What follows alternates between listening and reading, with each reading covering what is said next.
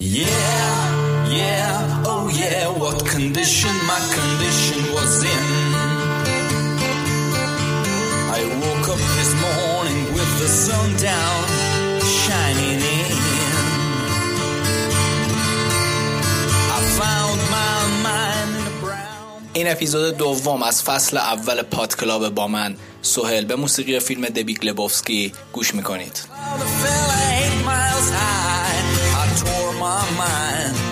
jagged sky. I just dropped in to see what condition my condition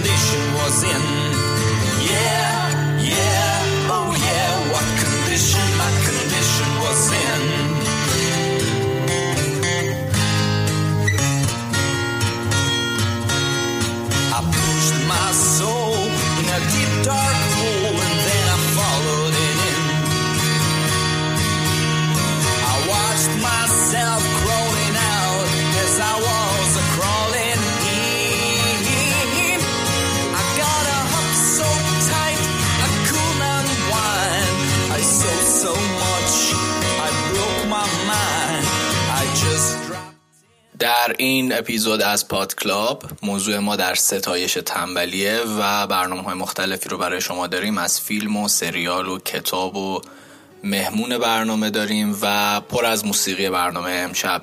امیدوارم که از برنامه پاد کلاب امشب خوشتون بیاد. همچنان دارین به موسیقی متن فیلم The Big Lebowski گوش می‌کنین. در ادامه متوجه میشین که چرا دارین به این موسیقی گوش می‌کنین. به صورت خیلی رسمی به پاد کلاب اپیزود دو با سهیل.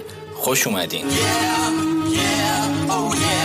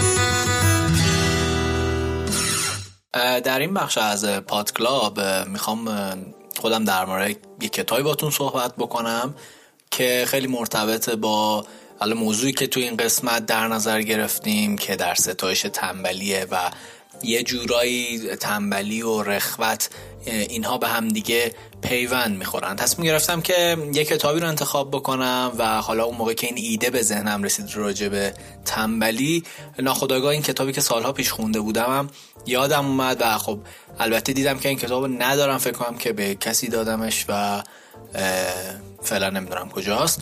کتابی که می‌خوام براتون معرفی بکنم اسمش آبلوموفه نوشته ایوان گونچاروف روسه. تاریخ انتشار اولیه این کتاب 1859 که به زبون روسی بوده. میشه گفتش که این شخصیت بعدا حالا تبدیل میشه به یک مکتب خیلی مهمی. درباره اشراف قرن 19 روسیه است که یه تنپروری و خمودگی خیلی زیادی داشتن. حالا گونچاروف توی این رمان خیلی مورد توجه مردم و منتقدا قرار می‌گیره و تولستوی میگه که یه شاهکار ادبی خیلی بزرگه و داستایفسکی بسیار تعریف می‌کنه از این رمان. توی رمان آبلوموف رویا تخیل به شدت زیاده و خیلی جزئی به همه چی توجه می‌کنه. می‌تونیم بگیم که آبلوموف یک جور مسخ انسانی داره. یعنی کاملا یک انسان مسخ شده رو به شما نشون میده. اگه بخوایم حالا من خیلی نخوام کتاب برای شما تعریف بکنم می‌تونم بگم دقیقا قضیه آبلوموف چیه. خلاصه داستانه که ایلیا ایلیچ آبلوموف دوران کودکی خودش رو توی املاک پدرش تو روستا میگذرونه و تو جوونی در سن پترزبورگ به استخدام در واقع استخدام دولت در میاد. بعد سالها که کار دولتی می‌کنه آبلوموف بازنشسته میشه و هر روز تو خونه روی کاناپش لم میده. این لمیدگی برای آبلوموف از روی خستگی و کسالت اصلا نیست بلکه به این قضیه عادت کرده و اون همیشه توی خونه است و همیشه روی کاناپه لم داده یا خوابیده. آبلوموف خیلی شخصیت عجیبی داره. آندره تلاش می‌کنه که آبلوموف رو با زندگی اجتماعی آشنا کنه از این سستی و خمودگی درش بیاره. اتفاق نمیفته اولگا نامی در داستان است که عشق اون هم نمی‌ذاره که این اتفاق بیفته. یه جوری آبلوموف ترجیح میده راحت باشه و خموده باشه و این داستان رو ادامه میده. آبلوموویسم البته الان شاید میشه گفتش که تبدیل به یک مکتب روانشناختی شده. راجب این کتاب شب شعر انجمن گوته سال 1356 در مهر. راجب بحث شبه هنرمند راجب آبلوموف صحبت می‌کنن و آبلوموف خب خیلی هم ازش فیلم ساخته شده سال 1979 نیکیتا میخائیل کوف کارگردان روس به شدت زیبا هم این فیلم ساخته و نمایشنامه زیادی هم راجع به آبلوموف نوشته شده. خصیصه اصلی یک کسی که آبلوموویسم داره بی تصمیمی و رخوته. و خب به نظر من این خیلی می‌تونه جالب باشه که شما بی تصمیمی و اون رخوته باعث میشه که حتی از روی کاناپه هم بلند نشی. تنبلی برای آبلوموف تبدیل شده به یه چیزی که ذهنشو در واقع کاملا در اختیار گرفته و اجازه نمیده که اون کاری بکنه. این چیزیه که حالا وجود داره. اگر بخوایم بیشتر راجع به داستان صحبت بکنیم شاخصه اصلی آبلوموف درست تنبلیه ولی ویژگی اون نیست و فضای اجتماعی روانی مالکا در دوران روستایی در روسیه شاید باعث این تفکر شده و اون مالکایی که روستانشین بودن این فضای خیلی عجیبی که در روسیه وجود داشته رو به وجود میارن. براتون راجبه مسائل که جالبه می‌تونم صحبت کنم. خب استاد سروش حبیبی ترجمه کرده آبلوموفو از روسی به فارسی و بسیار ترجمه روان و می‌تونم میگم شایسته ایه سروش حبیب میگه که آشنایی با گونچاروف نویسنده آبلوموف رو. مدیون دوستش زندیات غلام حسین سایدیه و غلام حسین سایدی این کتاب میده به سروش حبیبی میگه بخون فکرم خوشت بیاد و اونطوری که دوست داری ترجمه کن. و سروش حبیبی میگه که سایدی راست می‌گفت کتاب به قدری جذاب بود که اونو یک ضرب خوندم و بعد تمامش کردم و البته شروع کردم به ترجمهش ولی از ترجمه راضی نبودم و از ترجمه فرانسه آلمانی اونم استفاده کردم و از میان سه ترجمه دیدم که چقدر اختلاف وجود داره و بعد از اون که سروش حبیبی با زبان روسی آشنا میشه و بعد سالها داره میگه که من اینو ترجمه کردم و معتقدم که خیلی شاهکاره. سروش خیلی جالب توضیح میده درباره آبلوموف من براتون می‌خونم که دقیقا متوجه باشین. گونچاروف صورت ظاهر و بیش از آن احوال باطن اشخاص داستان خود را با دقت زیاد وصف می کند و از آن احوال باطن اشخاص داستان خود را با دقت وصف می کند و از ترسیم فضای زندگی و عمل آن هم قافل نمی ماند نه فقط اتاقی را که آبلومف در آن به سر می‌برد بلکه خانه ای را هم که او در عالم رویا برای خود می سازد و نه فقط لباسی را که به تن دارد بلکه لباس خاکستری رنگ و ریش پرپشت و زبر رو در همه نوکرش. نه فقط شیوه نامنگاری او یعنی آبلوموف بلکه حتی جنس کاغذ و کیفیت مرکب نامه ای که مباشرش می نویسد همه را شرح می دهد و مهم این است که بر خوبی یا بدی اشخاص با کارهای آنها هیچ داوری نمی کند و هر گونه قضاوت بر آنها را به عهده خواننده می‌ذاره. سروش حبیب خیلی داره به نکات خوبی اشاره می‌کنه. من توصیه می‌کنم که این کتاب رو حتما بخونید و می‌تونه براتون فکر کنم خیلی جذاب باشه. به خصوص اونایی که رخوت رو و این تنبلی جورایی هم تو خودشون احساس می‌کنن. با ترجمه استاد سروش حبیبی می‌تونید بخونید. من یه تیکه کوچیکی از متن رو می‌خوام برای شما بخونم. من و دیگران من مدام به این در آن در می‌زنم. من کار می‌کنم من کم می‌خورم. من لاغرم مفلوکم. من چیزی کم دارم. کسی را ندارم خدمتم را بکند؟ خدا را شکر در تمام عمرم یک بار هم خودم جوراب به پا نکردم. من ممکنه نگرانی داشته باشم؟ خیلی جالبه که آبلوموف اصلا حتی نگرانی هم نداره و یک شخصیت خیلی عجیبی که همش روی کاناپه لم داده و حتی در پستر کتاب زبان انگلیسی هم اگه search بکنید متوجه میشین که یک کاناپه هست و آبلوموف با یک کت شلواری روش لم داده. امیدوارم که کتاب آبلوموف رو بخونید و ازش لذت برید فیلم آبلوموف رو هم می‌تونید ببینید. بسیار فیلم خوب و عالیه. جمله پایانی که می‌خوام بگم از لنینه که میگه در سال 1922 توی یک نطق خودش میگه روسیه سه انقلاب رو از سر گذرانده و هنوز آبلوموف ها باقی هند.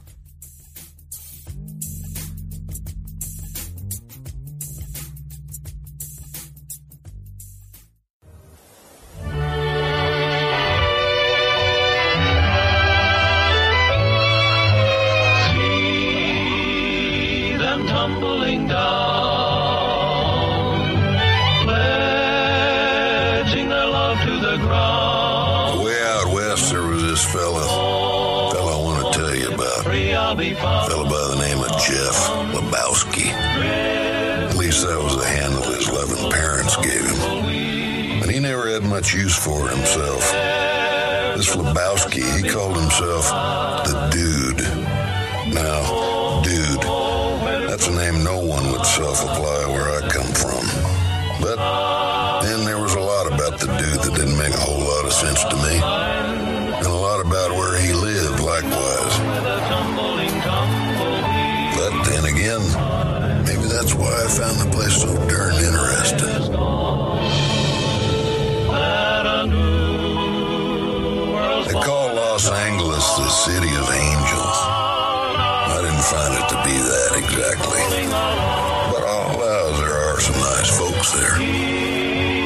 I can't say I've seen London.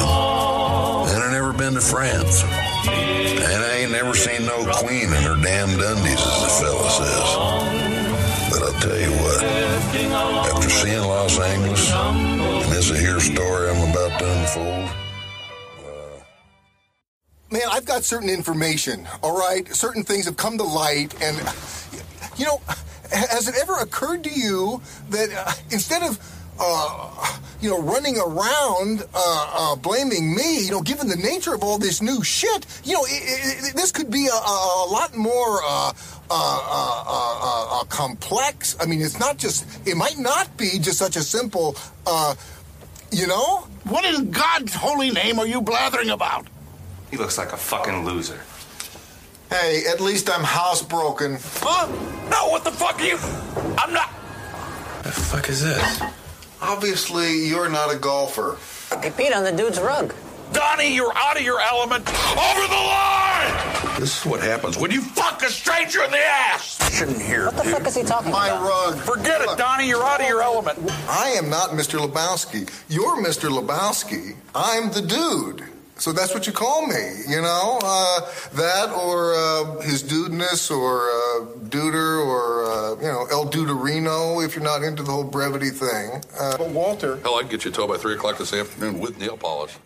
حالا میخوایم وارد بخش سینما بشیم که توی این قسمت یعنی در اپیزود دوم پادکلاب بسیار اهمیت داره این بخش و همینطوری که تا اینجای برنامه شاید حد زدین بر اساس موسیقی که ما پخش کردیم و حالا گپ و گفتایی که بوده میریم سراغ فیلم The Big Lebowski کار برادران کوهن و قراره که راجع به شخصیت Dude صحبت بکنیم که حالا اونایی که دیدن می‌دونن ما داریم راجع چی صحبت می‌کنیم و اونایی هم که ندیدن امیدواریم که برن و بعد از اینکه پادکلاب گوش دادن حتما این فیلم رو ببینن. من با سپهر هستم در استودیو و قراره که برای ما شروع کنه راجع به این فیلم صحبت کردن. اما قبل از اون می‌خوام ازش بپرسم که با توجه به موضوع برنامه که در ستایش تنبلیه راجع به تنبلی چه فکری می‌کنی سپر؟ و به نظر تنبلی تنبل نیستی و حالا اینکه من گفتم که ستایش تنبلی خیلی کوتاه به ما بگو که نظر چیه؟ سلام سوهل و سلام به همه کسایی که دارن ما رو گوش می‌کنن. در مورد تنبلی والا تو خود زندگی من هم خیلی بحث مفصلی داره تنبلی و اینکه شاید اول از همه ما اصلا واقعا باید ببینیم تعریفمون از تنبلی چیه واقعا. این خیلی مهمه. چون الان مثلا از هر کی بخوایم تنبلی رو تعریف کنه میگه که خب هیچ کاری نکردن و خونه موندن و اینا. و اما داستان اینه که حالا واقعا اینه تنبلی یا نه؟ که خب حالا خیلی بحث مفصلی داره دیگه. اما واقعا واقعا از لحاظ علمی حالا بعدا اگر فرصت بود میشه صحبت کرد. از لحاظ علمی میشه ثابت کرد که تنبلا بعضا حتی انرژی بیشتری دارن مصرف می‌کنن از خیلی کسایی که دارن کار می‌کنن و معتقدن فعالیت جدی می‌کنن. و اصلا به این منظور نیست. یعنی خود تنبلی واقعا یه فلسفه و یه دنیاییه که باید راجبش خیلی صحبت کرد. و اینکه من فکر می‌کنم که اگر بخوایم همون تعریف عام تنبلی رو در نظر بگیریم شاید آره منم تنبلم. نمی‌دونم. ولی معتقدم اون تعریف درست نیست به نظرم. حالا نمی‌دونم میگم بعد صحبت کنیم. مرسی ازت مرسی. خب بهتر وارد فیلم عجیب غریب لبوفسکی بزرگ یا دبیگ لبوفسکی بشیم. و راجع به این فیلم برامون بگی راجع به سالی که تولید شده اتفاقایی که افتاده و حالا وسطش حالا من ازت بیشتر سوال می‌پرسم راجع به این فیلم. من فکر کنم این فیلمو خودم شاید 5 6 بار تا الان نگاه کردم در دورهای مختلف و موقع که ایده در ستایش تنبلی بزنم رسید. همون شب من فیلم رو دیدم و خب در واقع پوستر این شماره پادکلاب هم الهام گرفته از فیلم لبوفسکی بزرگه. بریم سراغ شخصیت جفری ببینیم که سپهر چی میگه. بله فیلم The Big Lebowski که محصول 1998 سینمای امریکاست. دقیقا از اون فیلماییه که شما چند بار می‌بینی اگر بار اول حالا خوشت بیاد؟ که اگرم خوشت نیاد واقعا باید بشینیم صحبت کنیم ببینیم چرا. ولی بله دقیقا از اون فیلم هست که چند بار می‌بینی و حالا یه سری اگر در مورد این فیلم سرچ کرده باشن و سرچ بکنن در ادامه به یه اصطلاحی می‌خورن به اسم فیلم کالت که اگر تعریف اونو بخونن خودشون متوجه میشن که چرا این فیلم فیلمیه که آدم ها در سالهای آینده زندگیشون و کلا این فیلمیه که میبیننش در حقیقت. به نظرم بگو فیلم کالت چیه؟ چون می‌خوایم که اینجا در واقع بگیم که داره دقیقا تو این فیلم چه اتفاقی میفته و بحث تنبلیه دیگه. شاید اصلا خیلی نرن سرچ بکنن که کال چیه. آره اگر بخوایم اینجوری ببینیم که آره. ببین فیلم کال تعریف خیلی جزئی و سادهش میشه. فیلمی که در حقیقت تو زمانی که ساخته میشه در حقیقت خارج از جریان روتین سینمای اون موقع است.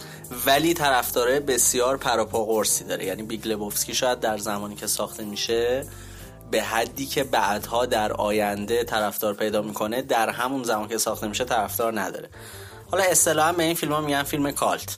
و خب این خودش یکی از پیش زمینه‌هاش اینه که شما خب فیلم cult پس طبیعتا هی هر چی زمان میره جلوتر بیشتر میشینی می‌بینی. یعنی هم تنوعش هم تعداد دفعاتی که می‌بینی در حقیقت. کلا راجع Big Lebowski من می‌خواستم یعنی فکر می‌کردم که چیا باید گفت یه ذره از منظر خارج از فیلم نگاه کنیم کارایی که این فیلم کرد با جهان هستی من در حقیقت می‌تونم بگم. و از همه مهمتر این که یه مکتب اضافه کرد اصلا کلا. کسی فکر نمی‌کنه این فیلم رو ببینه کسی فکر نمی‌کنه که ما مکتب دودیسم اضافه شد بهمون بعد از این فیلم که مکتب قابل دفاع قابل بحث خیلی مفصلیه. و خب ببین این فیلم این کارو کرد. البته که از بردرن کوهن انتظار می‌رفت که همچین فیلم تاثیرگذاری بسازه و البته که در ادامه کارنامه کاریشون هم کلی از این فیلم ها دارن. اما قشنگ فلسفه است. می‌دونی؟ یعنی فقط یه کاراکتر دود خلق نشده واسه ما. که البته جا داره واقعا یادی کنیم که از ماندگارترین اگر نگیم بهترین ماندگارترین بازی های جف بیریج واقعا در این نقش. ببین خیلی جالب قضیه که حالا یه فلسفه به وجود میاد به نام دودیزم که حالا میشه گفتش که خیلی نویسنده های جهان حتی میان از این قضیه از در واقع الهام می‌گیرن و چیزهای مختلفی رو درست می‌کنن. من توی اول برنامه حتی موسیقی که گذاشتم اگر به متن موسیقی هم توجه بکنیم متوجه میشین که حالا تو این فیلم داره چه اتفاقی میفته ببین اول بیایم راجبی شروع فیلم صحبت کنیم. فیلم داره توی سوپرمارکت شروع میشه. جفری یا همون لبوفسکی حالا یا Dude وارد سوپرمارکت میشه و حالا داره روش من گذاشتم یعنی در واقع اونی که گوش دادین قبل از اینکه ما وارد این بخش بشیم این شروع فیلم بود و داره توضیح میده که توی لس آنجلس بوده و چه اتفاقی افتاده. خیلی کوتاه راجع به فیلم توضیح بدی خیلی خوبه و اینکه چه اتفاق دیگه داره میفته و حالا خود جفری رو؟ والا تو همین دویگ لوفسکی هم ما کارهایی که همیشه بردرن کوهن با این کار رو می‌شناسیم هم اتفاق میفته و معروف ترین کارهایی که در حقیقت می‌کنن همین بازی با ژانرهای مختلفه. فیلم دقیقا شروعی داره که شما احتمالا فکر می‌کنید که با یه فیلم وسترن مواجه هستین در صحراهای امریکا توی اون فضاهایی که افتتاحیه فیلم های وسترن معمولا و این یعنی در حقیقت وسترن بودن فیلم اینجا واسه ما تموم میشه و بعد توی اون شخصیتی که توی اون سالن بولینگ با دود میاد چند بار صحبت می‌کنه باز می‌بینیم که بر میگرده سر اون یه ذره وسترنی که می‌خواسته تو فیلم بذاره. یه جورایی بازی می‌کنه با همه ژانرها یعنی شما ببینید از منظر جنایی یک داستان بسیار مهمی داره از منظر کمدی همینطور. وسترن رو الان توضیح دادم و این کار بردرن کوهنه که در حقیقت این کار رو می‌کنن. تو بقیه فیلماشون هم شما می‌تونید اینو ببینید. و از همه مهمتر میگم بازیگرایی که در حقیقت فضایی که برقرار می‌کنن این بازیگرا و شخصیت ها که شما در در حقیقت در خالص بودن این فضای دودیسمی که برقراره بر فیلم شک نمی کنی یعنی کاملا یک دسته. حالا هم خود جف بیریج و هم اون دوستش والتر با بازی جان گودمن. کاملا فضای برقراره و داستانی که هست اینه که حالا در ادامه یه داستانی که اتفاق میفته که اینه که این فیلم هر سال یه فستیوالی داره یک جشنواره‌ای داره به اسم لبوفسکی فستیوال. که دو روز فکر می‌کنم برگزار میشه که مردم میان توی این فستیوال بولینگ بازی می‌کنن لباسای شخصیت ها رو میپوشن شبیه اونا میشن چهرهشون رو درست می‌کنن راشن وایت می‌خورن و کلی داستان داره. خب باز یکی دیگه از تاثیرگذاری های فیلم ها اما من فیلم های مصاحبه های مردم عادی رو که میخوندم تو این فستیوال ها اکثرا یه حرفی که می‌زدن این بود که بالاخره هر شخصیتی هر آدمی در زندگی حداقل یک بار دوست داره که جای دود باشه. و حالا ما هر چقدر بگیم وای نه این تنبله وای اینجوری لباس میپوشه اونجوریه یه جورایی خودمون دوست داریم که در حقیقت جاش باشیم. به خاطر اینکه فقط بحث اینکه حالا این چرا بد لباسه یا حالا این چرا بد صحبت می‌کنه نیست. همون جوری که ما در حسرت آرامشی که داره در حسرت بیخیالی که داره اینا رو دوست داریم از دود داشته باشیم. خیلی کوتاه راجب خود فیلم بگو. در واقع یه خطی شالی که اسپویل نشه برای کسایی که ندیدن. و راجب نکته که اشاره کردی که ما می‌دونیم که یه نوشیدنی می‌خورن. به نام در واقع وایت راشن یا راشن وایت حالا. که اصلا از این فیلم در واقع به وجود میاد و بعدا در منوی بارها و پاوا هستش که حالا به صورت سورپرایز مقرره که آخر برنامه هم طرز تهیهش حتما بگیم که چجوری اینو درست می‌کنن. دقیقا راجع به که موضوع فیلم چیه و یه توضیح راجع این هواشیش بده. والا موضوع فیلم یه خطیش اگه بخوام بگم شخصیت دود که حالا دیگه راجعش ما خیلی صحبت کردیم داره خیلی عادی زندگیشو می‌کنه که یه روزی با یک همنامش که یک میلیونری هست اشتباه گرفته میشه. و داستان ها از اونجا به بعد پیش میاد که حالا باید خود فیلم رو دیگه برم ببینن که حالا این تعریفی که ما از دود و تنبلی و اینا داریم میگیم جالب میشه که خب حالا وقتی با یه همنامش اشتباه گرفته میشه و قراره داستان جنوی پیش بیاد چه اتفاقی میفته به نظر من واقعا در زمینه فیلمنامه و کارگردانی که جای صحبتی نیست تقریبا مثل همیشه بردرن کوهن. مهرشون رو زدن یعنی فیلم رو شما در واقع جایشو میگم سوراخی حس نمی کنی حتما دوست دارم اشاره کنم به دو تا بخش جذاب فیلم که دو پارت رویا یا همون دیریمه که دو بار نشون یعنی دو سری در حقیقت اینو داریم که من خودم به شخص دومش خیلی دوستم معتقدم یکی از بهترین جاهای فیلمه. و این شخصیت های در حقیقت این داستان رویا و فانتزی که شاید تو آدمای تنبل ما فکر می‌کنیم اتفاقا زیادتر هم باشه دیگه. طبیعتا مثلا فکر می‌کنیم اگر یکی از صبح داشتم نشسته احتمالا تو ذهنش رویا و فانتزی هم زیاد داره. اما این رویا و فانتزی هایی که پیش میاد تو فیلم کاملا حالا در راستای داستانه و خود میگم شخص بقیه شخصیت و حتی شخصیت جیزس تو فیلم که خب خیلی کوتاه ولی بسیار تاثیرگذار بسیار مهم. تقریبا همه جای فیلم قابل بحث و اصلا نباید از دست داد. و حتما توصیه می‌کنم که دوستانی که دارن صدای ما رو میشنون و ندیدن حتما این فیلم رو ببینن. از اون فیلم هایی که مطمئنا پشیمون نمیشید بعد از دیدنش. برای خود من میگم به شخصه وقتی حالا یه فیلمی رو دوست داری هرچی بگی ازش کم گفتی دیگه. طبیعتا منم همینطور وضعیتم و چند بار دیدم این فیلمو. جزو فیلمایی هستش که من اگر یکی بیاد بهم بگه که بهم چند تا فیلم بگو حتما میاد تو ذهنم که اینو بهش بگم. حالا نمی‌دونم مثلا طرف خوشش بیاد یا نیاد.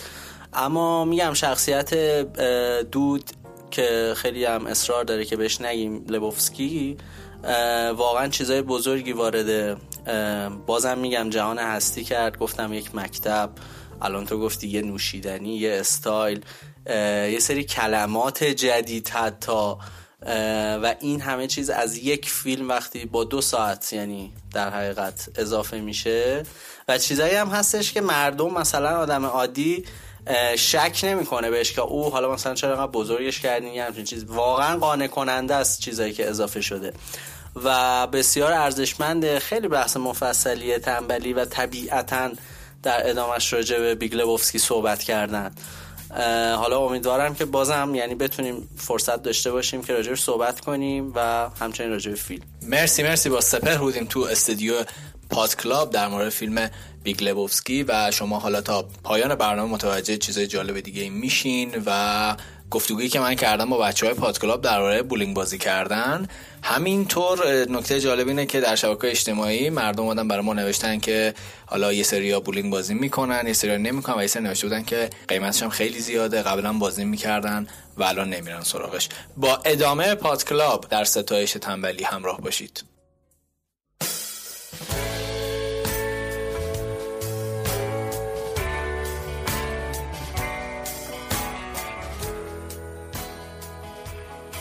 سویل جان سلام. امیدوارم خوب باشی. خب دیگه ببخشید دیگه مجبوریم تو روزا از این طریق با هم دیگه ارتباط برقرار کنیم و به سوالی که خواستی جواب بدم. ببین راستش من درباره بولینگ در فیلم ها دیدم و در واقع یکی دو جا رفتم تو یک سنتری تو یک مرکز خریدی. اونجا هم دیدم که دارم بازی می‌کنم و راستش هیچ وقت نفهمیدم. یعنی چی که آدم یه توپو پرت کنه چند تا چیزو بندازه؟ مثلا این کجاش جذاب؟ این کجاش در واقع بامزه است؟ کجاش هیجان داره؟ خب پرت می‌کنه دیگه یا می‌خوره یا نمی‌خوره دیگه. حالا چند تاش بیفته چند تاش نیفته. خیلی به نظر من بازی بیمزه ایه و در واقع اصلا نمی‌فهمم ذره ای هیجانش رو حس می‌کنم حتی تو فیلم هم که می‌بینم این آدم ها که بازی می‌کنن انقدر بالا پای میپرن اصلا فکر می‌کنم که خب احتمالا من دیوونم. و اونا حتما متوجهن که چیکار دارم می‌کنن. برای من خیلی بازی بیمزه خیلی بازی یوبسیه خیلی بازی علکی. اصلا یعنی چی؟ به هر صورت نمی‌دونم. اولین بار دارم درباره بولینگ فکر می‌کنم ولی به نظر من یه چیز بی ربطیه باور کنید چیز بی ربطیه. قربونت برم. آقا درباره فوتبال اگر سوال داشتی من در خدمتم. ارادتمند سروی جان فدات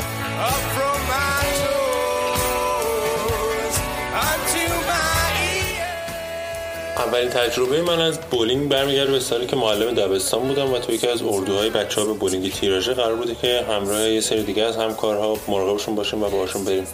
اونجا به یکی از آرزوهای بچگیم رسیدم و تونستم چند ساعتی رو بولینگ بازی بکنم و تو یه ساعت نفر اول شم و تو ساعت بعدی نفر دوم شم. برای منی که حتی از نرمش های معمولی مدرسه و دانشگاه و سربازی هم فرار می‌کردم اونقدر تجربه شیرین جذاب و گیرایی بود که بعد از اون بار تلاش می‌کردم تا اگه با کسی قرار دارم ازش بخوام که بریم بولینگ بازی بکنیم و که هم خوش بگذرانیم و هم قرارمون برسیم. الان که مدتی مجبورم تو خونه بمونم و رفت آمدم به بیرون رو خیلی کم کردم و خیلی از جاها هم تعطیل شده. یکی از دلتنگی‌هام برای بولینگ رفتن و بازی کردنه.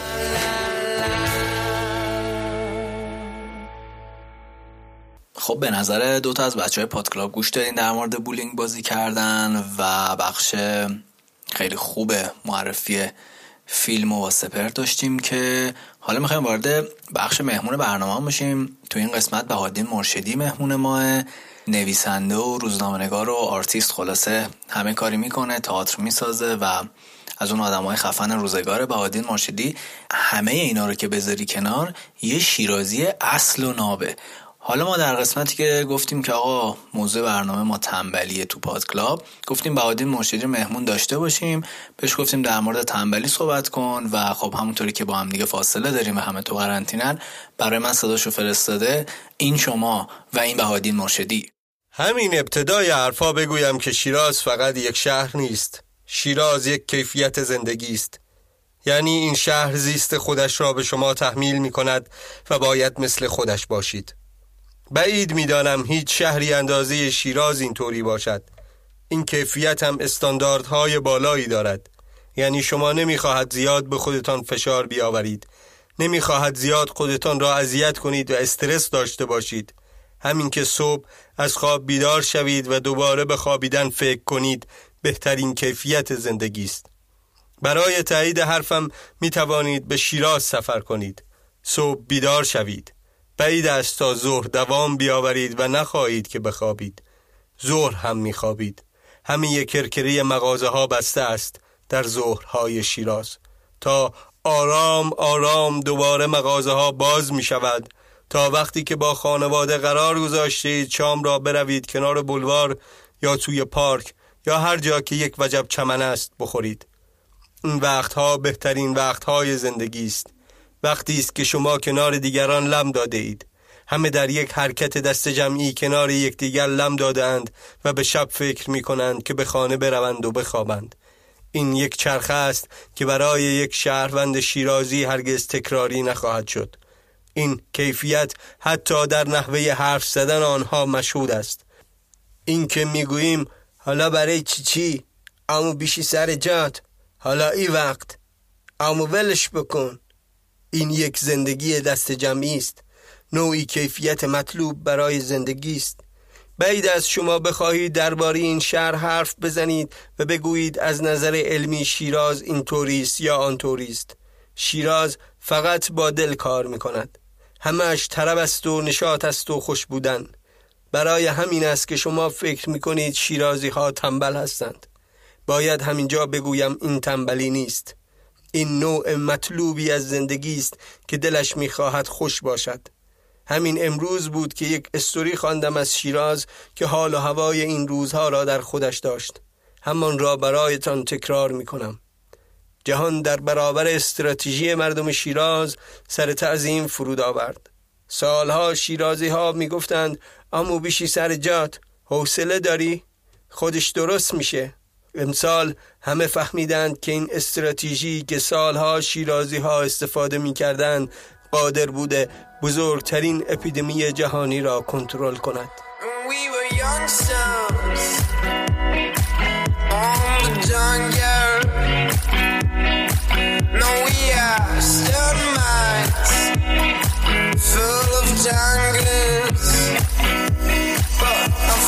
when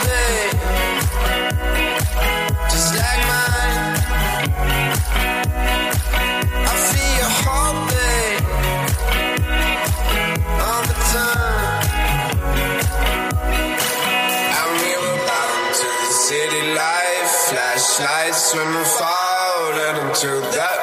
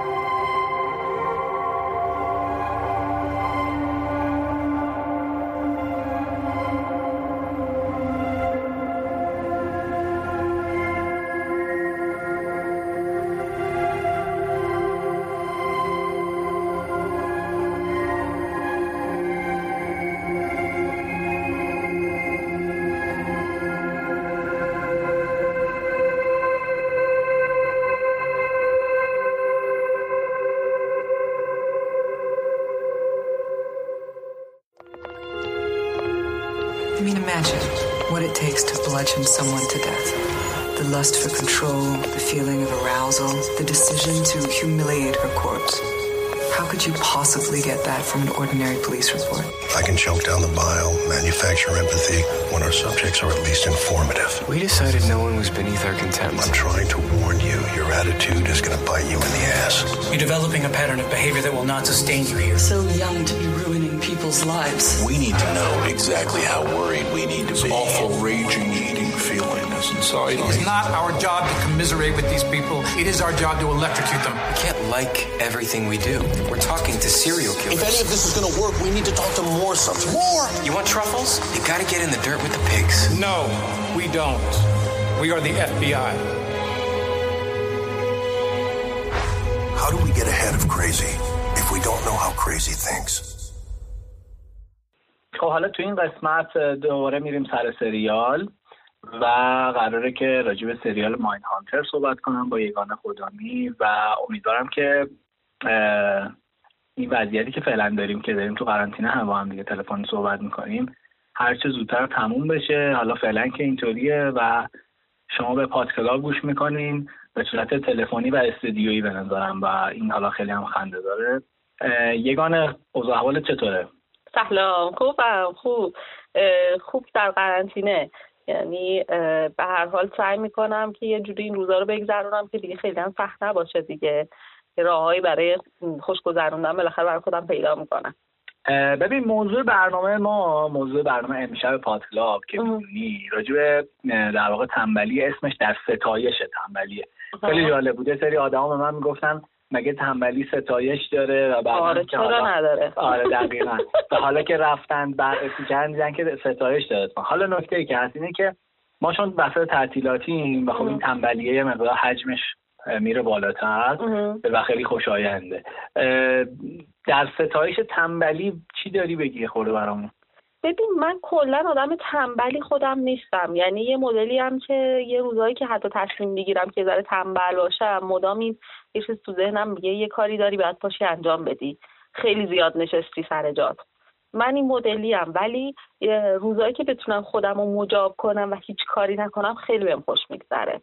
یعنی پس یه موقعی هم تنبلی رو آره. دوست داری و خوش میگذره. آره آره آره آره. خدا مجبور می‌کنم حتی. بالاخره باید یه استراحتی آدم بکنی زن خودش رو آزاد کنه از هر طرف ولی ام، کلا مدلم این شکلیه که یکی تو ذهنم هی میگه که ماشاءالله یه کاری داری یه کاری داری یه کاری مونده. ام، امیدوارم بقیه این شکلی نباشن خیلی حس آره آره. به نظرم اصلا نیاز نیست که انقدر عجله بکنیم چون کلا توی وضعیتی داریم زندگی می‌کنیم که اصلا نیازی نیست که عجله کنیم. همه باید بشینیم سر جامون و آره. تکون نخوریم. بنابراین به نظرم خیلی دوران خوشایندی داریم. پشت سر خیلی. دیدم چند نفر نوشته بودن که چقدر داره خوش میگذره بهشون. آره دقیقا. یعنی چیزایی که آدم می‌بینه اینه که و من دوست داشتم همین در ستاش تنبلی دیدم. الان در واقع در زمان و مکان مناسب می‌تونیم در موردش صحبت بکنیم. میریم سراغ نظر. مرسی مرسی. میریم سراغ سریال ماین هانتر. من فصل اول ماین هانتر خودم دیدم دومی هنوز ندیدم. یه خورده سرعت اینترنت البته اذیت کرده که من اگه از همینجا مسئولین صدای منو میشنون این پا رو از روسیم اگه بردارن خیلی خوب میشه. حالا به ماین هانتر می‌خوام صحبت کنیم با هم دیگه. من یه تصویری دارم یگان از این وقتی شروع شد یعنی اولین اپیزودش خیلی گنگه و خیلی اه، یه جورایی انگلیسی میستریسه یعنی رازآلوده. چه یه خورده یه کوچولو حالا اسپویلم نکنیم. وارد شد درباره مان هانتر. دقیقا همین شکلیه. قسمت اول شاید حتی تصمیم بگیری که دیگه نگاش نکنی. این شکلیه. ولی اگه بتونی تحمل بکنی می‌بینی که با چه پدیده عجیب غریبی تو رو آشنا می‌کنه. داستان ماین کانتر درباره یه واحدیه به اسم واحد علوم رفتاری که تو دهه هفتاد توی FBI تشکیل میشه. برای بررسی شر- شرایط روانشناسانه قاتلان سریالی. به خصوص قاتلان سریالی که جرماشون جنبه های جنسی داشته قتلاشون جنبه های جنسی داشته. شروع می‌کنن دو تا در واقع کاراگاه هستن با یک روانشناس. مصاحبه می‌کنن با این قاتلان سریالی و اون روانشناسی که هست تحلیل می‌کنه حرفهای این آدم رو. و اینا به یک شیوه نامه ای در مورد قاتلان سریالی می‌رسن که کمکشون بکنه بتونن از جرمهای این شکلی جلوگیری بکنن و تو مراحل اولیه بتونن مجرما رو دستگیر بکنن. سیزن اول کاملا با همین این ریتم پیش میره و شما هر یک قسمت یا دو قسمت یک بار یه یکی از این قاتلا رو می‌بینی که اینا دارن باش صحبت می‌کنن. خیلی جالبه که فیلم صحنه خشن نداره. یعنی یک سریال کاملا جناییه که شما هیچ صحنه خشنی توش نمی‌بینی. ولی به شدت خشنه. خشن دیالوگیه. یعنی خب ب- وقتی راجع به قاتل سریالی داریم صحبت می‌کنیم خب به نظر خشم ما یکی از معروف ترین یعنی دو تا به نظرم سریال معروف قاتل سریالی داریم که ما می‌تونیم روی این حتما کار بکنیم خب ما دکستر رو داریم که خیلی. معروفه و همینطور هانیبال که اصلا تولید هانیبال متوقف شده به خاطر در واقع خشمی که توش هست بله، بله، که بله. درست کردن من شخصا خیلی قاتل سریالی دوست دارم و به نظرم که یه داستانهای خیلی عجیبی اینها دارن و یک یه جورای مکتبی دارن این قاتلای سریالی. حالا من حس می‌کنم مایند هانتر اومده داره از یه دید دیگه می‌بینه. یعنی خشمو نمی‌بینه. داره وارد مغز اینها میشه؟ کاملا. کاملا وارد روان اینها میشه. و تمام چیزهایی که منجر به به وجود اومدن یک قاتل سریالی میشه رو توی هر کدوم از اینا جدا جدا بررسی می‌کنه. و بعد به یه مدل های تقریبا واحدی در مورد همشون می‌رسه که می‌بینی این برای این یکی هم تکرار شده بود برای اون یکی هم تکرار شده بود. این شیوه ای که اینها شروع می‌کنن به بررسی قاتلان سریالی تو دهه هفتاد چون واقعیت داره. خب این شخصیت ها واقعی نیستن ولی این واحد و این قاتلان سریالی که بهشون پرداخته میشه کاملا واقعیه. به خاطر همین می‌بینی که این کاری که اینا تو اون دهه می‌کردن که حتی ما کلمه برای قاتلان سریالی و زنجیره‌ای نداشتیم و اینها به مرور ایجاد میشه. اینا خودشون این کلمه ها رو ایجاد می‌کنن. متوجه میشه چه کار بزرگی انجام دادن. و بعد میگم که سریال یه سریال پلیسیه و جنایی. تو هیچ صحنه جنایی نمی‌بینی صحنه تعقیب و گریزی نمی‌بینی و به شدت در این حال جذابه. چون این آدم های این قاتلان سریالی شروع می‌کنن به تعریف جزئیات کاراشون. یگانه فکر می‌کنم که من فکر می‌کنم که ماین هانتر بیشتر وقتی راجبش می‌خونی یعنی کسی که تا این سریال ندیده فکر می‌کنم در یه سریال روانشناسانه می‌بینه آره. نه جنایی. یعنی من فکر می‌کنم که ژانر حالت روانشناسانش غلبه داره به جناییش. اینطوری هست؟ یه مقدار شاید بشه گفتش که پنجاه پنجاهه. نه کاملا روانشناسانه است نه کاملا جناییه. مخصوصا توی season دوم. season دوم شما توی season اول این گروه واحد علوم رفتاری فقط جرایمی رو بررسی می‌کنه که اتفاق افتادن. الان مثلا مجرمشون زندانیه. و میرن باش مصاحبه می‌کنن season دوم اینا در جریان یک پرونده باز قرار می‌گیرن و شروع می‌کنن به حل کردن اون ماجرا. ازشون خواسته میشه حالا شما با چیزهایی که به دست آوردین بیاین این قاتل زنجیره‌ای رو پیدا کنید.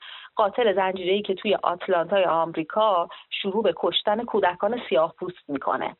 و از اینها و از اف بی آی خواسته میشه که برن آتلانتا و شروع کنن که ببینن این کیه دستگیرش بکنن. بتونن اون چیزایی که پیدا کردن دستگیرش بکنن. وجه پلیسیش توی season دومش قوی تر میشه.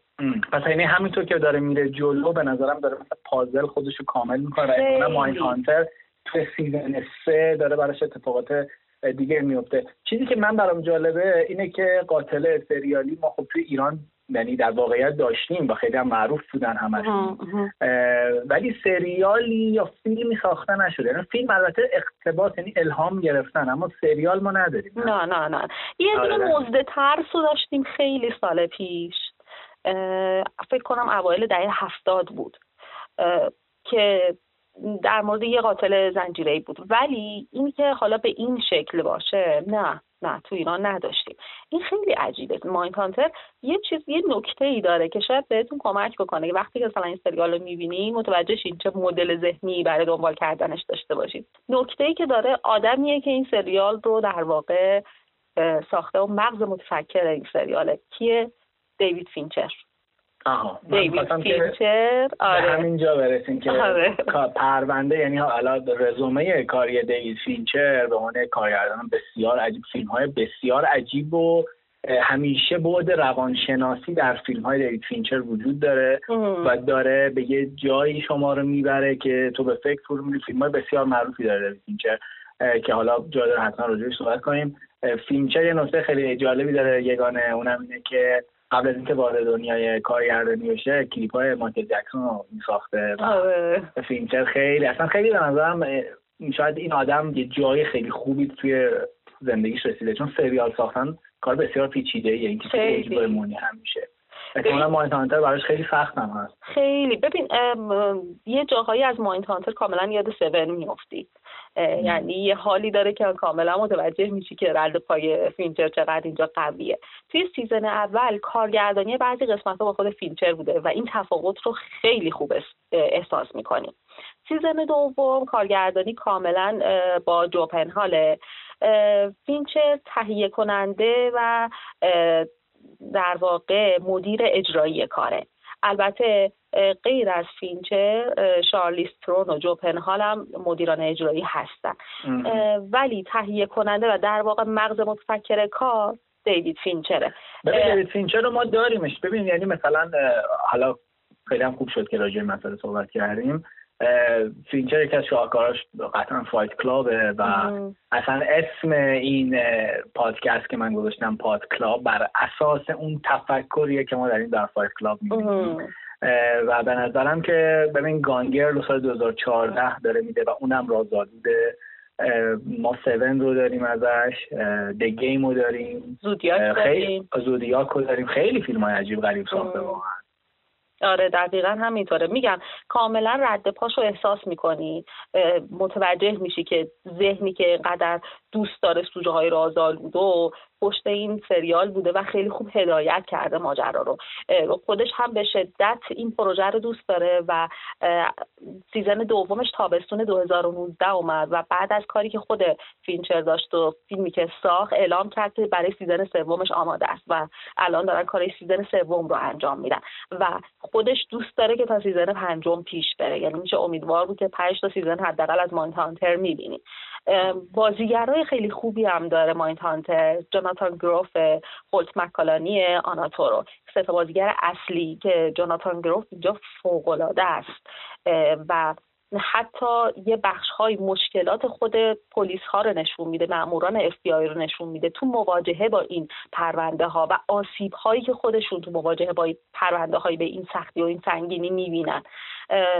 و یه مورد دیگه داره که خود مکالانی که نقش بیل تنچ رو بازی می‌کنه توی هر دو تا season و همکار در واقع جاناتان گروفه اون هم توی این سیزن دچار یه مشکل خانوادگی میشه و خانواده درگیر یه پرونده جنایی مستقل میشن. خود این آره خود این خیلی جذابتر می‌کنه ماجرا رو. و پرونده هم که این درگیرش میشه دست کمی از پرونده که خودش داره بررسی می‌کنه نداره. و این کاملا زندگیشو تحت تاثیر قرار میده. پس توصیه می‌کنی که Mindhunter رو ببینیم و کسی من چک می‌کردم تقریبا میشه گفتش که دو روز پیش بوده که حالا خبرهایی که میاد اینه که season رو قراره بسازن و حالا برای اینکه بقیه بدونن Mindhunter سال 2017 در واقع season یکش میاد. IMDb 86 از 10 داره Rotten Tomatoes 97 درصد داره و 16 آگوست 2019 زمان ریلیزش از نتفلیکس بوده. درست. مرسی یگانه با ما همراه بودی. قربانت. مرسی مرسی. تا قسمت بعدی که ما میایم سراغت ما خود باش. قربانت شما.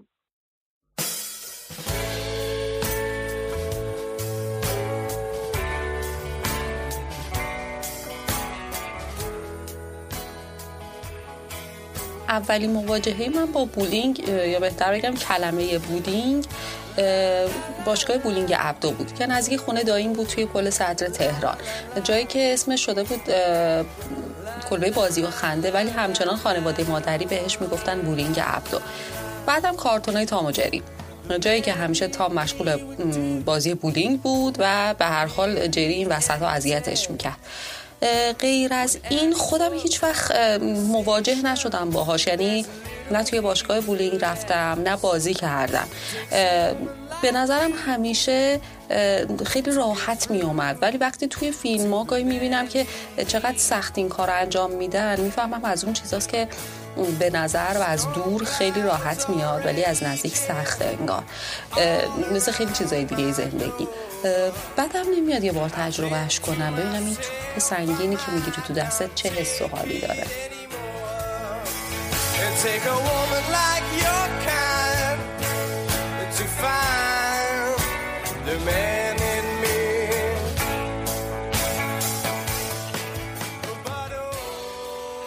خب بازی بولینگ برمیگرده واسه من به دوران دبیرستان که با دوستانم بازی می‌کردیم. معمولا هفته یه بار یه جای معروف می‌رفتیم و بولینگ بازی می‌کردیم و برای خود منم همیشه اینجوری بود که این خیلی بازی سختیه. و باید یاد بگیرم قبلش کلی کلاس ملاس برم و اینا ولی یه روزی رفتیم با رفیقام بازی کردیم و به شدت خوش گذشت. یعنی شما بازی رو بلد نباشین هم بیاین چند دست بازی بکنید. قطعا شیفته این بازی میشید و بسیار تمرکز بالایی می‌خواد. قدرت همه چی توش مهمه و اصلا بازی دست کمی نیست واقعا. و خیلی خوش میگذره دیگه به نظرم. میارزه که حتما هم امتحان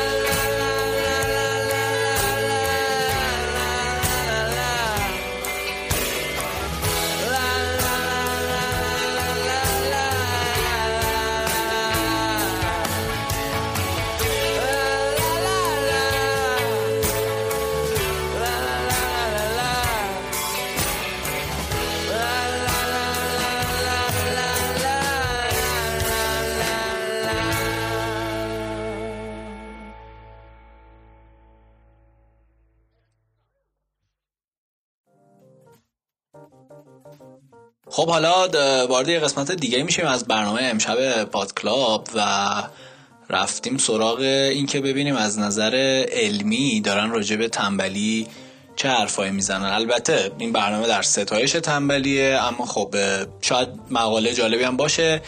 برای همین هم صحبت شدم با مجید احمدی نیا مترجم و روزنامه نگار که امشب اومده به کلاب و خیلی خوشحالم که با منه. مجید در ستایش تنبلی موضوع ما موضوع رو که بهت گفتم رفتی سراغ یه سری چرخیدن و اینا. خلاصه بگو که برامون چی آوردی.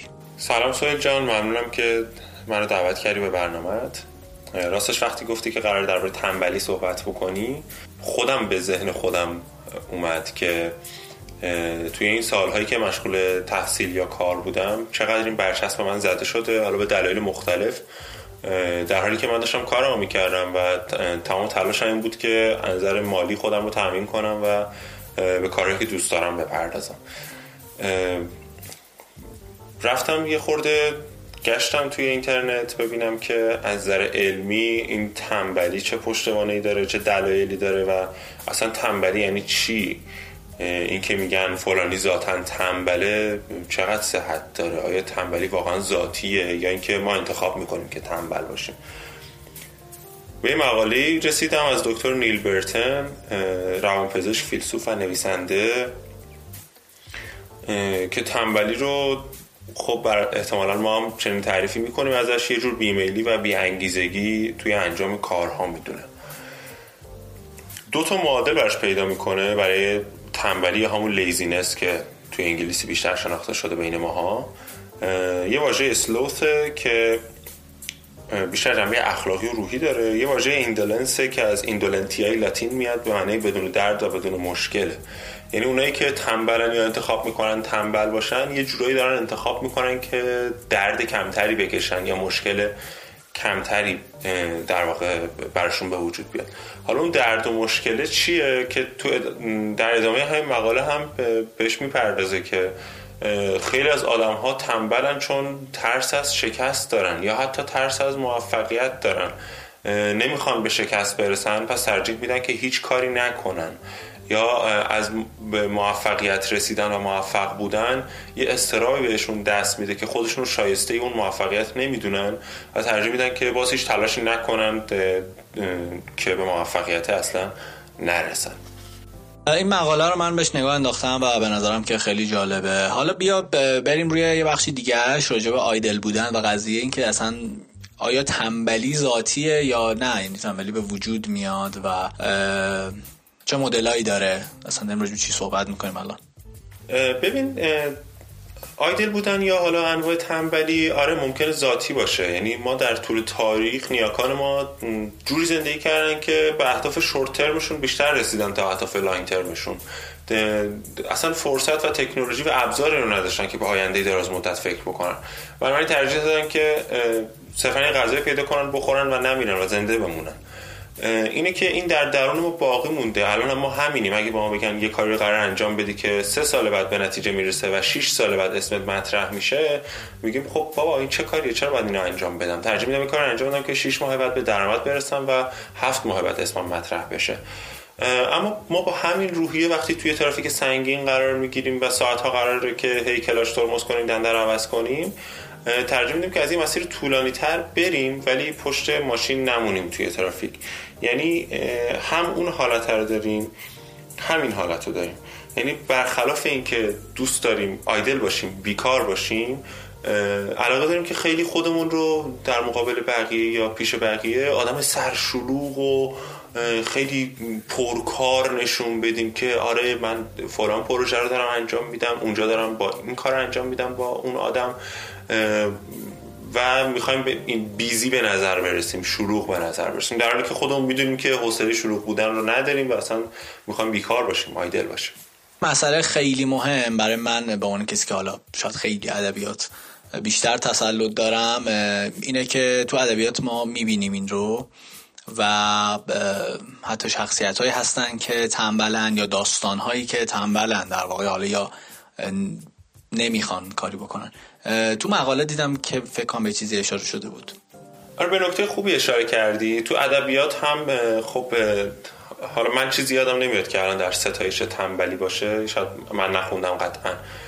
ولی کتاب افسانه سیزیف از آلبرت کامو خب یه جورایی پوچ گرایانه بوده دیگه. یک absurd بودنی رو داشته نشون می‌داده.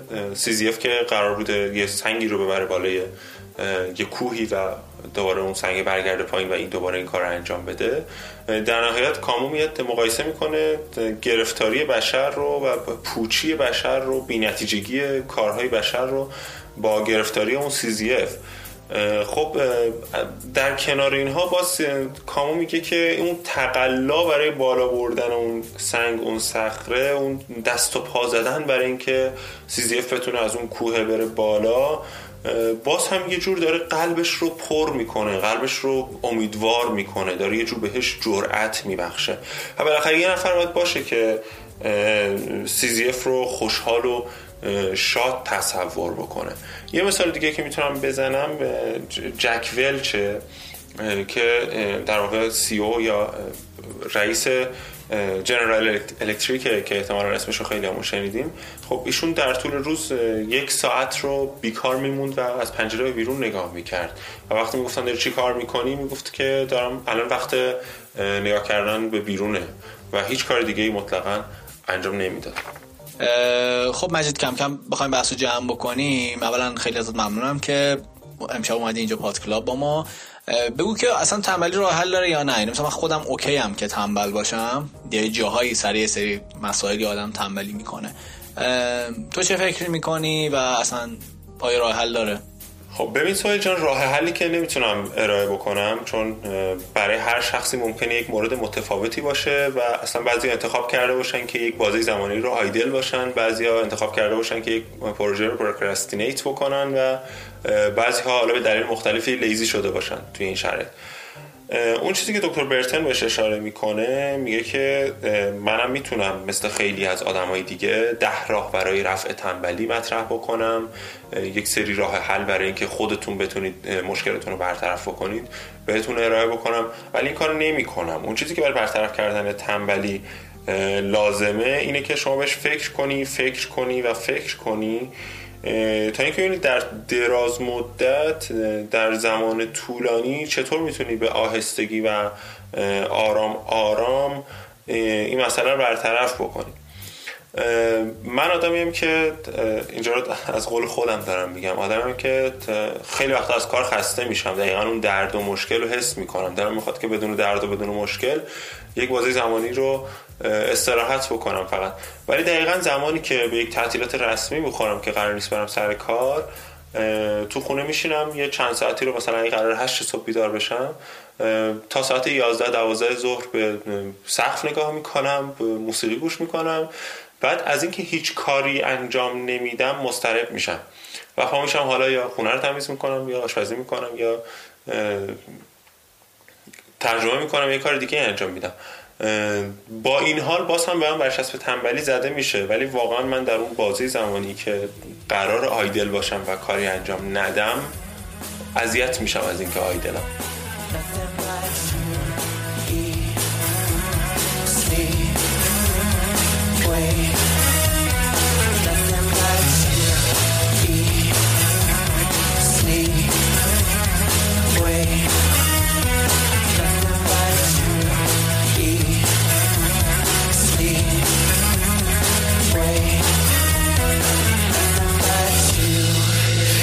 Cold in the air, but the blood in my ear.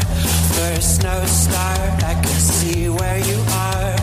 Dream where you are, will the song never end? Us on the bed, half a meter apart. Awkward hearts beating faster and faster, faster and faster. We'll cut through the park, stick to the path. I can stick to the path, cause I dream about nothing but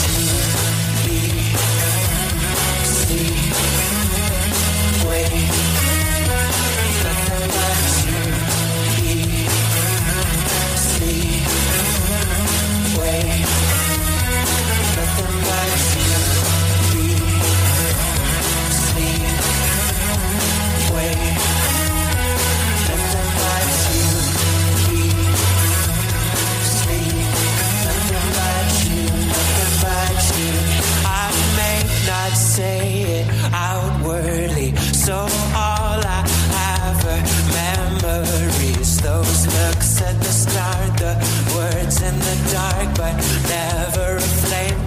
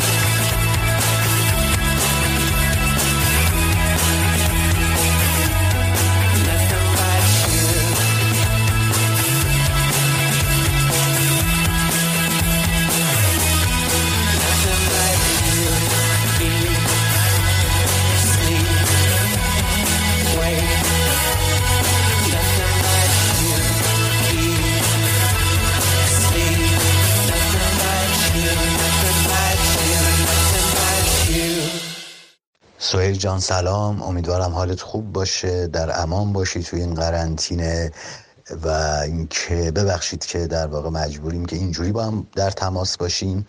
یه سوال پرسیدی خیلی باحال بود سوالت درباره تنبلی.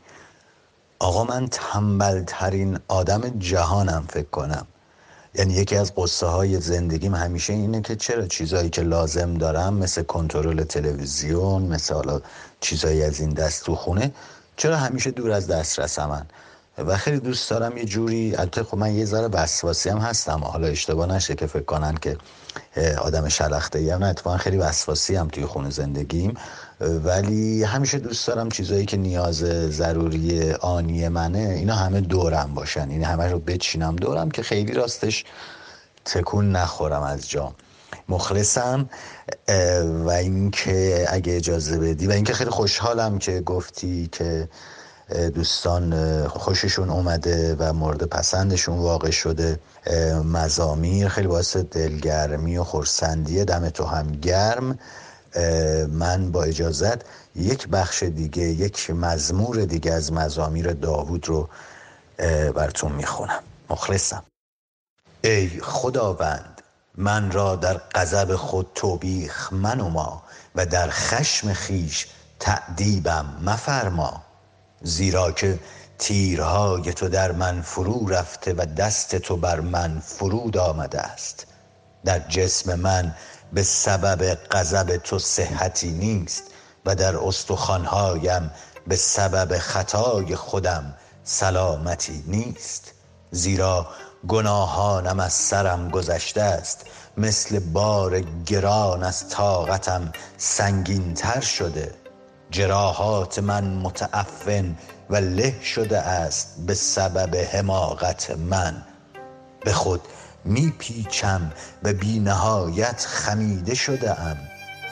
تمامی روز مکدرم زیرا کمر من از سوزش پر شده است و در جسم من صحتی نیست. من بی حس و بی نهایت کوفته شده ام و از فقان دل خود نعره می‌زنم ای خداوند تمام آرزوی من مد نظر توست و ناله های من از تو مخفی نمی باشد. ای خداوند تمامی آرزوی من مد نظر توست دل من می تپد و قوتم از من رفته است و نور چشمانم نیز با من نیست. دوستان و رفیقانم از بلای من به کناری می ایستند و خیشان من دور ایستادهاند. آنانی که قصد جانم دارند دام می گسترند و بداندیشانم سخنان فتنه انگیز می گویند و تمام روز حیله را تفکر می کنند و اما من مثل کری نمی شنوم و مانند گنگم که دهان خود را باز نمی کند و مثل کسی گردیده ام که نمی شنود و کسی که بر زبانش حرفی نباشد.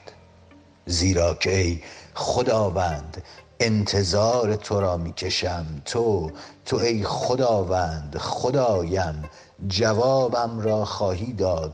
چونک گفته ام مبادا بر من شادی نمایند و چون پایم بلغزد بر من تکبر کنند. زیرا که من مستعد لغزش می باشم و درد من همیشه پیش روی من است. زیرا گناه خود را اعلام می نمایم و به خاطر خطای خود نگران هستم.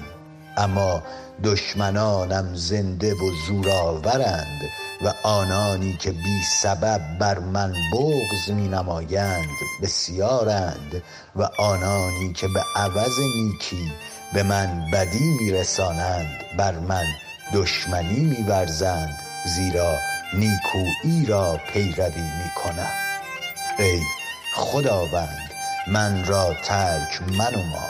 ای خدا از من دور مباش و برای یاری من تعجیل فرما. ای خداوندی که نجات من هستی.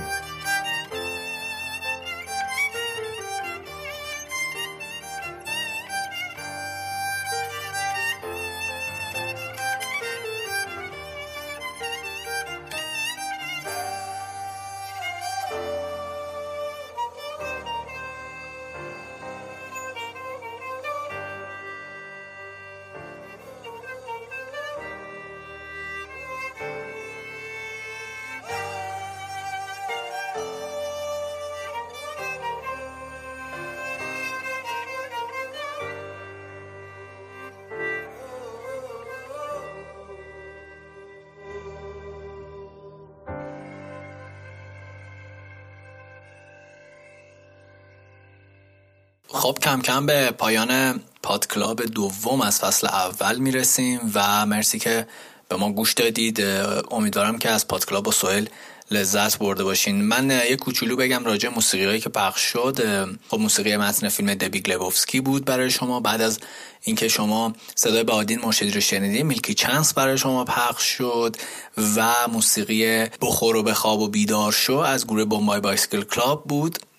که حالا در آخر برنامه که از آهنگاشون گوش می‌کنید و موضوع برنامه ما در مورد تنبلی بود. شما می‌تونید برای ما در تمام شبکه اجتماعی بعد از این برنامه نظرتون رو در مورد تنبلی بنویسید و ما سعی می‌کنیم که تو برنامه بعدی حتما نظرتون رو بخونیم.